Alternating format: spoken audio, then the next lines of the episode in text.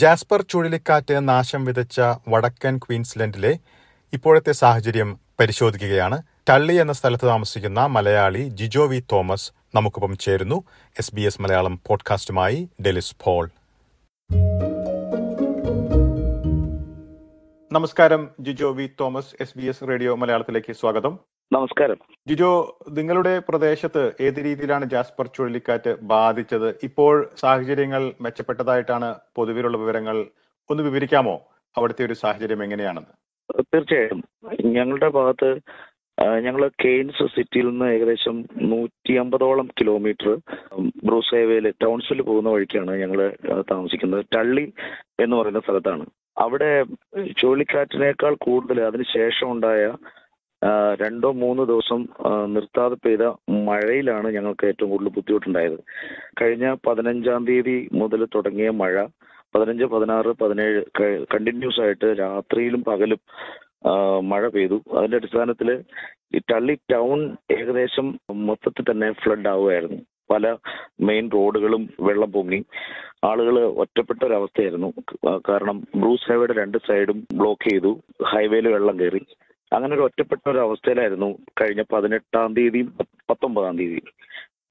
ദൈനംദിന ജീവിതത്തെ ഏത് തരത്തിലാണ് ബാധിച്ചത്? അത് ഇപ്പോൾ സ്ഥിതി എങ്ങനെയാണ്?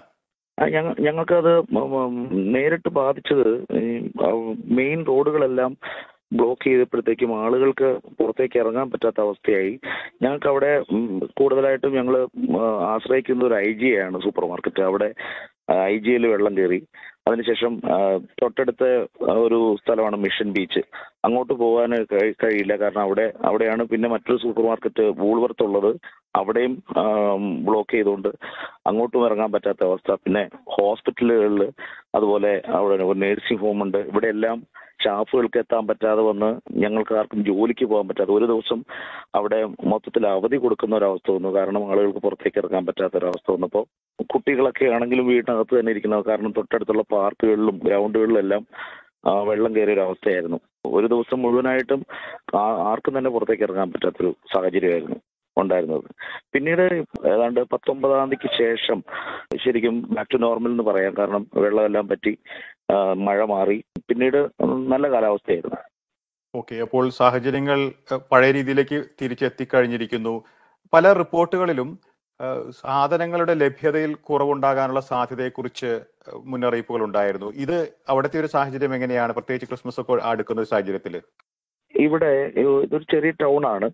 ഇവിടെ ക്രിസ്മസിനോടനുബന്ധിച്ച് വലിയ രീതിയിൽ വീടുകൾ അലങ്കരിക്കുകയും ലൈറ്റുകളിലും എല്ലാം ചെയ്യുന്ന ഒരു സാഹചര്യം കഴിഞ്ഞ വർഷങ്ങളിലൊക്കെ ഉണ്ടായിരുന്നു. പക്ഷെ ഈ തവണയും അത് ചെയ്തിരുന്നു. പക്ഷെ ഈ ഒരു ഫ്ലഡിന്റെ സാഹചര്യത്തിൽ ആളുകളെല്ലാം തിരികെ എടുത്തു വെക്കുകയും പിന്നീട് ഈ ഈ സാഹചര്യങ്ങളെല്ലാം മാറിയിട്ടും ആ ഒരു ഒരു മൂഡിലേക്ക് ക്രിസ്മസിന്റെ ഒരു മൂഡിലേക്ക് ആളുകൾ എത്തിയിട്ടില്ല എന്ന് തോന്നിയിട്ടുണ്ട്. കാരണം വീടുകളുടെ അലങ്കാര കാര്യങ്ങളിലേക്കൊന്നും പിന്നീട് ആളുകൾ ആരും തിരിച്ചു വന്നിട്ടില്ല ഇതുവരെ. അതുപോലെ കുട്ടികൾക്കൊക്കെ ആണെങ്കിലും ആ ഒരു ഒരു ക്രിസ്മസിന്റെ മൂഡിലേക്ക് എത്താൻ പറ്റിയിട്ടുണ്ടോ എന്ന് ഒരു സംശയം തോന്നിയിട്ടുണ്ട്. നേരത്തെ ചൂണ്ടിക്കാട്ടിയതുപോലെ സൂപ്പർ മാർക്കറ്റുകളിലൊക്കെ വെള്ളം കയറിയ പ്രശ്നങ്ങൾ പരിഹരിച്ചതിന് ശേഷം ഇപ്പോൾ ദൈനംദിന ജീവിതത്തിന് ആവശ്യമായിട്ടുള്ള കാര്യങ്ങളുടെ ലഭ്യതയിൽ കുറവ് മാറിയിട്ടുണ്ടോ? എങ്ങനെയാണ്? അതെ. അതിൽ നമ്മളിപ്പം സൂപ്പർ മാർക്കറ്റുകളിൽ നമ്മൾക്ക് ആവശ്യം വേണ്ട സാധനങ്ങളെല്ലാം അതിനുശേഷം നമുക്ക് ലഭ്യമായി തുടങ്ങിയത് ഒന്നോ രണ്ടോ ദിവസത്തിന് ശേഷമാണ്. കാരണം നമുക്ക് ആവശ്യമായിട്ടുള്ള ഇപ്പം മീറ്റ് ഐറ്റംസ് ആണെങ്കിലും അല്ലെങ്കിൽ നമ്മൾ സ്ഥിരമായിട്ട് നമ്മൾ വാങ്ങിക്കുന്ന പല ഐറ്റംസും എത്തുന്നതിൽ ഒരു ഡിലേ അനുഭവപ്പെട്ടു എന്നുള്ളത് യാഥാർത്ഥ്യമാണ്. രണ്ട് ദിവസമെങ്കിലും മിനിമം എടുത്തു. സൂപ്പർ മാർക്കറ്റുകളിലേക്ക് സാധനങ്ങൾ എത്തുന്നതിനും ഒക്കെ ആയിട്ട്. അത് ഒരു പ്രധാനപ്പെട്ട കാര്യമായിരുന്നു.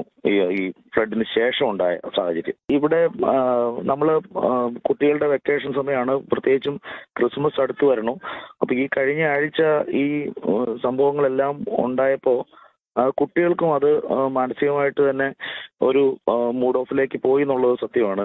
കാരണം നമ്മൾ പല കാര്യങ്ങളും ഓരോ ഡേറ്റ് വെച്ച് പ്ലാൻ ചെയ്യുകയും വെക്കേഷൻ കുട്ടികളോടൊപ്പം ആഘോഷിക്കുകയൊക്കെ ചെയ്യാനായിട്ടുള്ള ഒരു പ്ലാനിങ് എല്ലാം തെറ്റിയ ഒരു ഒരു സാഹചര്യമാണ് കഴിഞ്ഞ ആഴ്ചയൊക്കെ ഉണ്ടായത്. അതുപോലെ ജോലി സ്ഥലങ്ങളിലാണെങ്കിലും നമ്മൾ അവധി പറഞ്ഞതും ഇതെല്ലാം ഒരു ആ, സാഹചര്യങ്ങളിലെല്ലാം മാറ്റിമറിക്കുന്ന ഒരു അവസ്ഥയാണ് ഉണ്ടായത്.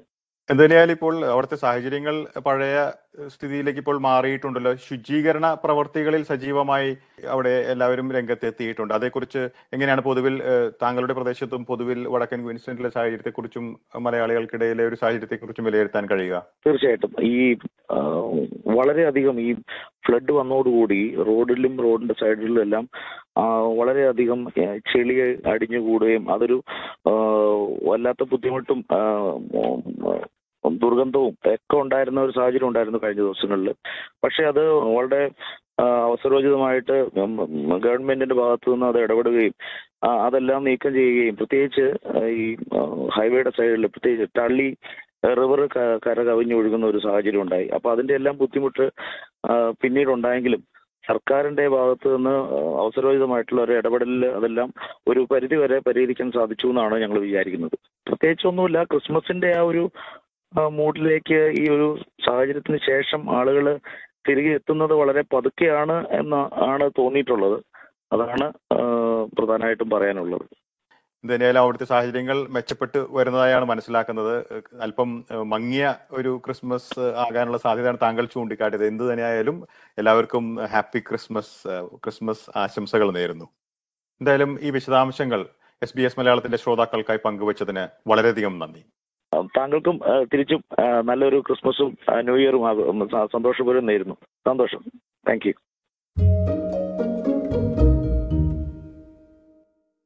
വടക്കൻ ക്വീൻസ്ലാൻഡിൽ ജാസ്പർ ചുഴലിക്കാറ്റ് ആഞ്ഞടിച്ചതിന് ശേഷം സ്ഥിതിഗതികൾ ഇപ്പോൾ പഴയ രീതിയിലേക്ക് മാറിയിരിക്കുകയാണ്. ഇതിന്റെ വിശദാംശങ്ങളാണ് നമ്മൾ ഇതുവരെ കേട്ടത്.